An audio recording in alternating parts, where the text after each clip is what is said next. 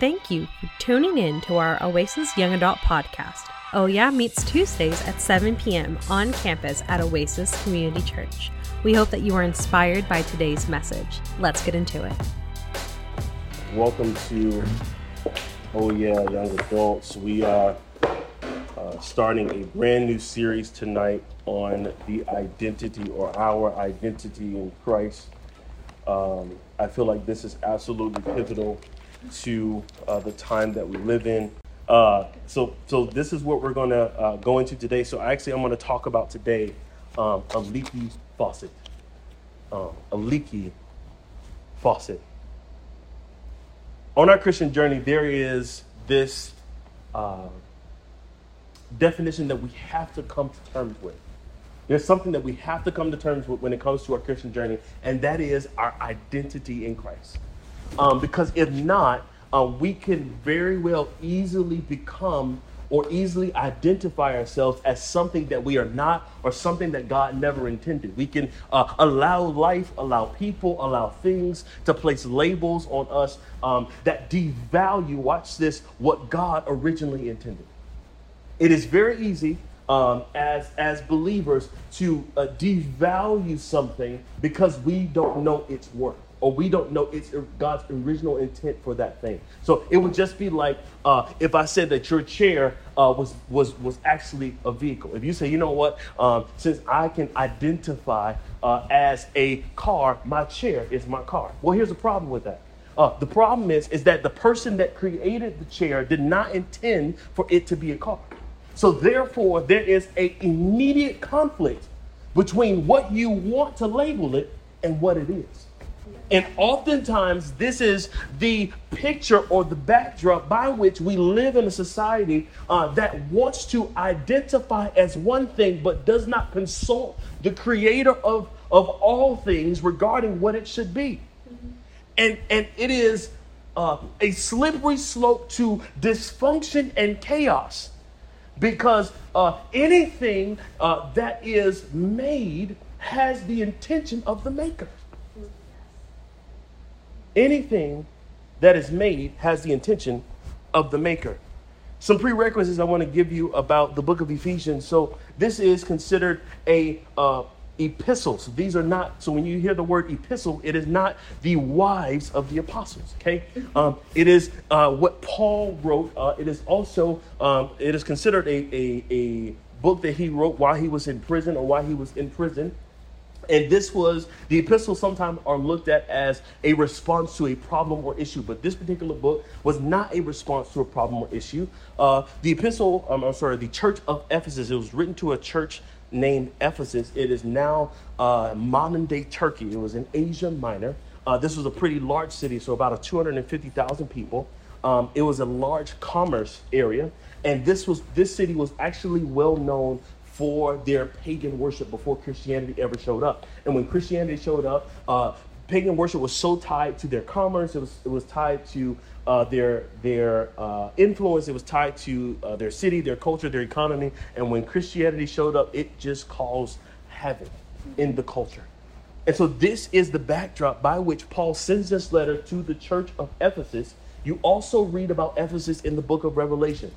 Ooh right? The book of Revelation, uh, in, in chapter number two, you hear about the church of Ephesus again, that Jesus is writing a letter to the book of the, the church of Ephesus talking about they have lost their first love. Here's my first question for you. If Jesus was to write you a letter, what would he say? What, what would he say to you today about your Christian journey right now? What, what letter would he pen to you and say, Dear thus and so? Dear you, here is my letter. He, he starts his letter out with praise. He, he praises them for what they've done well. But then he says, but there's just this one thing. This, this one thing that I have.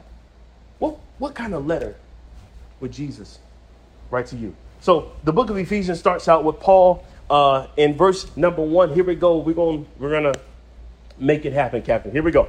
Uh, verse number one, it says, Paul, an apostle of Jesus Christ by the will of God, to the saints who are in Ephesus and are faithful uh, in Jesus Christ. So Paul starts out. He says, "Paul, an apostle." So an apostle was an appointed person uh, that God appoint, that God appointed uh, by His authority. It says by the will of God.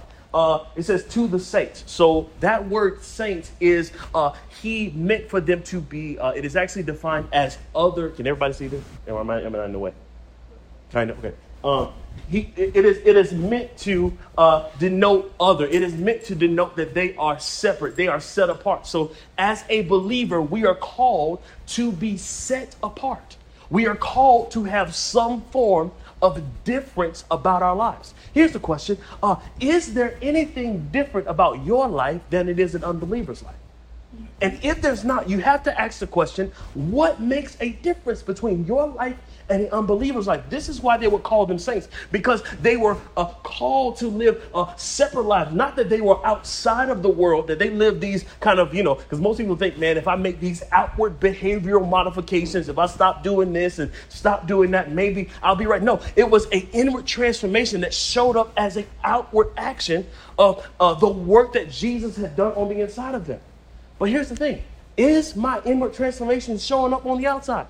That people can know, man, there is a difference about you.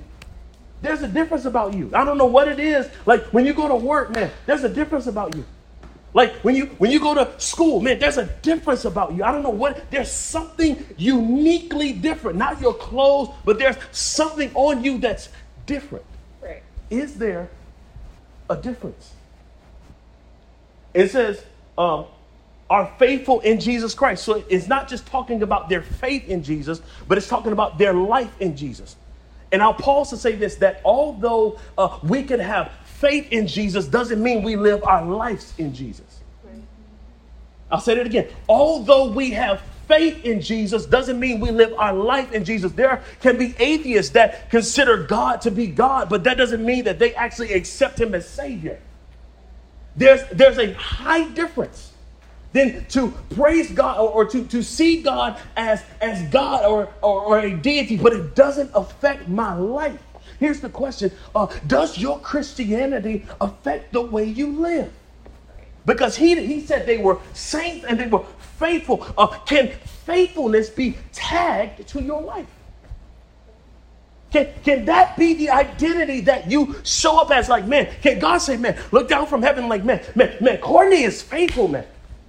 Man, like, man, like Cole, man, he's faithful, man. Like Jen, man, she's faithful. Can he say that about you?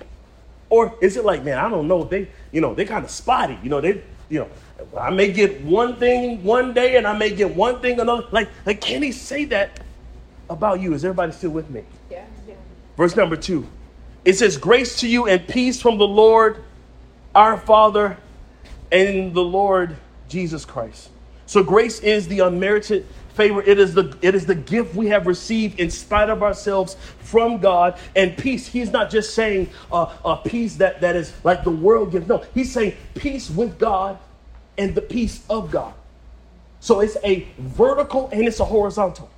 It's a peace with God. I'm no longer at enmity with God. I'm no longer at war with God because of sin. But now I have peace with God and I have the peace of God that the peace of God flows out of my life. That wherever I go, peace shows up. In my home, because I'm there, peace shows up. In my family, because I'm there, peace shows up.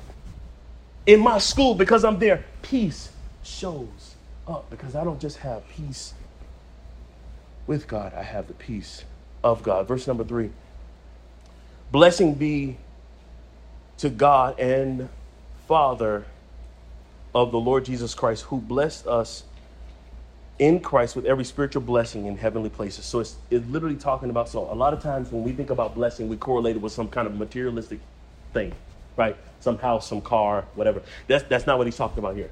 He's talking about a more of an eternal reward an eternal inheritance that we will receive as a result of accepting Jesus into our hearts. And that when we uh, uh, bust the tape of eternity, that's what we're going after. Here's what I'm going to tell you. Uh, as young adults, man, do not uh, live a life that you amass everything in this life now. Because the wisest man to ever live, uh, it was his name was Solomon. He would say things like, "This life is vanity. It's meaningless. That everything under the sun is meaningless. That after you have done everything in this life to amass every kind of wealth, to amass every kind of thing, you may say, "Man, my crazy, what in the heck does this have to do with my identity?" Because that's what we find identity in. We find identity in in material things. It's stuff we could gravitate to that we could say, man, I have these assets and I have this and I, you know, excuse me, since I've come to this kind of status, man, I've, I've, I've arrived at something. I've done something well. You know, I, I, I have this house, or I have this car, or I have this career, or I graduated from this school. And all of these things amass to nothing compared to the glory of God, compared to what we will face when we stand before God. And when we keep that in our mind, it literally starts to fade away. We, we start to lose focus on temporal things and start to focus on eternal things. Verse number four.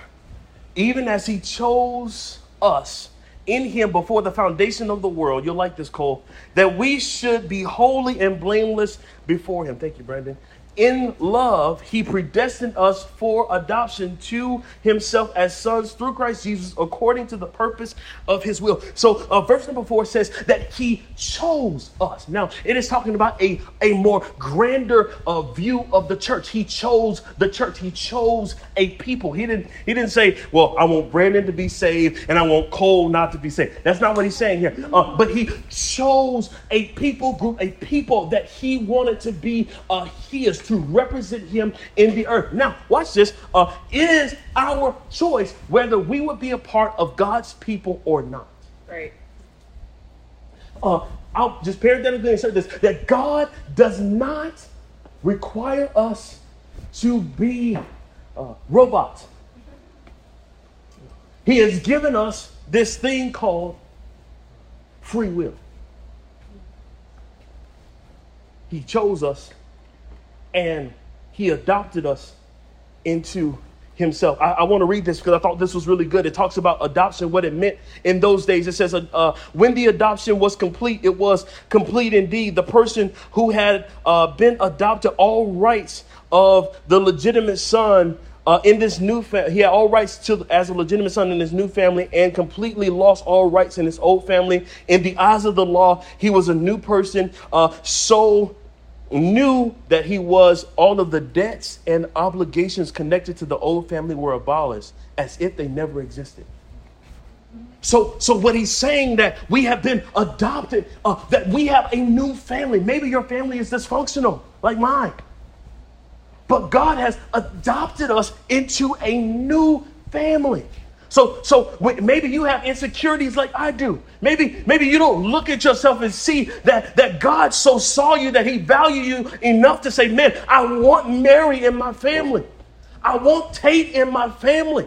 I want uh, Jared in my family. I want Kaylin in my family. But he loved you enough that he didn't just stand on the outside looking like, man, I want them. But he sent himself to die for you so that you could be reconciled back to him, so that you could be adopted into his family, that everything uh, outside of his family is now canceled. Maybe you got a dysfunctional bloodline. Maybe you're like, man, I don't want to be like my dad. Maybe I don't want to be like my mom. Maybe I don't want to be like this. And I don't want my family to be like this. But you don't have to. Now you have a new family. Amen.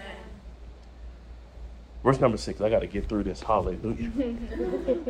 to the praise of his glorious grace with which he has blessed us in the beloved in him we have redemption through the blood of Jesus, the forgiveness of our trespasses, according to the riches of his glory, which he has lavished upon us in all wisdom and insight, making known to us the mysteries of his will according to his purpose, which he has set forth in Christ as a plan for the fullness of time to unite all things in him things in earth and things on heaven. So he, he talks about this glorious grace uh, that he has extended towards us uh, because of what he has done in Jesus. Uh, it talks about that we have redemption. Redemption simply means to be bought back. Right? Redemption simply means to be bought back. He's bought us back through blood because uh, our sin required some form of payment. our sin requires some form of payment. Is everybody still with me? Yeah. Yes. Our sin requires some form of payment. So when you consider your identity, man, I have to consider it, watch this, through the eyes of the gospel. That I'm so significant, that I'm so special, that I'm so uh, loved by God, that He was willing to go through all of this and still give me the option, watch this, to choose against Him. That he was willing to shed his own blood because he loved you so much that he said, Man, I would even go to the extent that they have the option to choose against me, but I would still choose them. Yes. That's why you can develop a heart for unbelievers, man. That's why your heart could break for people that don't know him. Man, because when they don't know a love for them that will go out of his way to make sure that they're reconciled, man, that's the kind of love you want. Yeah. That's the kind of love that people are longing for. That's the kind of love that people are saying, man, I wish I had it. Right. And no vice, nothing will be able to fill the void that people are feeling outside of Jesus.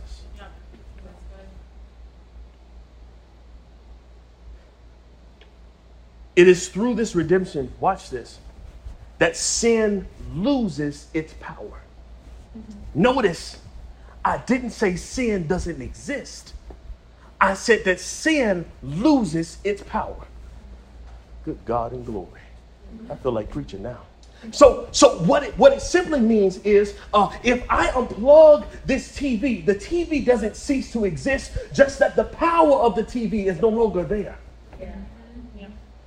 Yeah. Yeah. So, so, so what Jesus is saying is that He has uh, uh, provided for you uh, a way that sin uh, cannot have power over you. The only way that sin gains its power is through our own effort to plug it back in. Yep. Right. I like to think of sin as a mannequin. When you walk in the store, a mannequin has no power. It's there. It has no power. Unless I give it power. I give it operation. Can somebody say amen? Amen. Verse number 11. Is it all right if I go over just a little bit? Yeah. Is everybody still enjoying this? Yeah. I know I'm sweating like a country pig at the country fair. but is everybody still enjoying this? Yes. Okay, verse number 11. It says, uh, In him we have obtained an inheritance, having been predestined according to the purpose of him who works all things according to the counsel of his will, so that we are, so that we who were first to hope in Christ might be to the praises of his glory. In him also, when you heard of the word of truth, the gospel of your salvation, and believed in him, were sealed with the promised Holy Spirit, who guarantees, who is the guarantee of our inheritance until we acquire possession of it to the praise of his glory. So this goes back to having an eternal mindset. This goes back to, man, that, that, that my identity is not to amass the, the greatest amount of wealth on this earth. And I'm not saying, man, you can't be balling. I'm not saying that. No, ball out. Ball out. But but do not allow anything to eclipse who God is in your life. Don't let any relationship, uh, don't let any uh, possession, don't let nothing eclipse who God is in your life. Because when it eclipses, it it takes the seat of who God is. Here's my question to you: uh, What's sitting in your God seat right now? Because whatever is sitting in your God seat gets the opportunity to give you the identity of who you are. I'll say it like this. Anytime creation doesn't, salt the, doesn't consult the creator regarding what it should be, it will always lead to dysfunction and chaos. It will always lead to dysfunction and chaos. It says that we have been sealed by the promised Holy Spirit. So notice that the Holy Spirit is the identifier of the believer. So the Holy Spirit, watch this, shows the authenticity of your faith. He lives on the inside of you, but He is the one that shows the authenticity of your faith. It's not only authority, it's not only security, but it shows the authenticity of your faith. Verse number 15. For this reason, because I have heard of your faith in the Lord Jesus Christ. So he's praying now, he's praying and giving thanks. And your love towards all saints. I do not cease giving thanks for you, remembering you in my prayers. That God, that the God of our Lord Jesus Christ, the God, I mean, the Father of glory, may give you the spirit of wisdom and of revelation in the knowledge of him, having having the eyes of your heart enlightened that you may know what is the hope to which you to which he has called you. What are the riches of his glorious inheritance in, in the saints? And what is the immeasurable greatness of his power towards us who believe according to the work of his great might? And that he worked in christ when he raised him from the dead and seated him at the right hand in heavenly places far above all rule and authority and power and dominion, above every name that is named, not only in this age, but in the, but in the one to come. And he put all things under his feet and gave him the head over all things to the church, which is his body, the fullness of him who fits in all. So Paul is literally saying, man, I want you to truly know. I want you to be uh, intimately acquainted. You say, McCray, man, why did you call this leaky faucet? Yeah, I, I called it leaky faucet because uh, anytime uh, the source of your identity is outside of Christ, your life looks like a leaky faucet. And anytime any any people that uh, own homes or pay water bill, you know you do not want a leaky faucet at your house. Right. Ain't that right, Brent? You, you don't want a leaky faucet. Why? Because you will pay for that leaky faucet. Yeah. How many lives are paying for their, for their identity being found outside of Christ? And tonight I come uh, come by to tell you that that that He wants you to be uh, intimately acquainted with him because uh, he made you according to psalms 139 that uh, you were uh, uh wonderfully made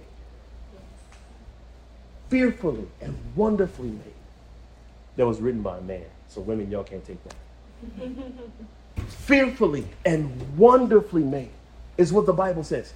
That we are fearfully and wonderfully made. And since we are fearfully and wonderfully made, man, I must uh, get to know who Jesus is and therefore know who I am. I must live a gospel centric lifestyle. That means my life is informed by the gospel. Not the gospel is informed by me. Right. Because if my life is informed by the gospel, then my life will be identified through the lens of the gospel. Mm-hmm. And if my life is identified through the lens of the gospel, then I could walk with confidence even with my insecurities, yeah. even with my failures, even with how I see myself. My goal, our goal in this walking through Ephesians is that you will grow in not confidence in yourself, but in the God kind of confidence. That you would see yourself through the lens of the gospel. Three things I want you to take away today. One, accept your significance, that you are so significant that Christ died for you. Two, appreciate or show gratitude to the sacrifice that Jesus has paid on the cross. And three, align your life with the source. What does that mean? That means any area of my life that I'm out of alignment with the identity of what Christ calls me, I need to align my heart with that. Maybe this week you need to spend time praying out of your heart the the the uh, incorrect labels that you've labeled yourself or labeled by other people. Some of us have broken and fragile identities because we've allowed everything to label us or to identify us except the one who made us. And He's called us, He's willing to give us our identity. But we have to be willing to accept it. Amen? Amen. Let's pray. Father, we thank you for your word. It's a lamp unto our feet and it's a light unto our path. God, we thank you that you will restore identities during this series. That you will illuminate your word, God. You will open our eyes to see something, God.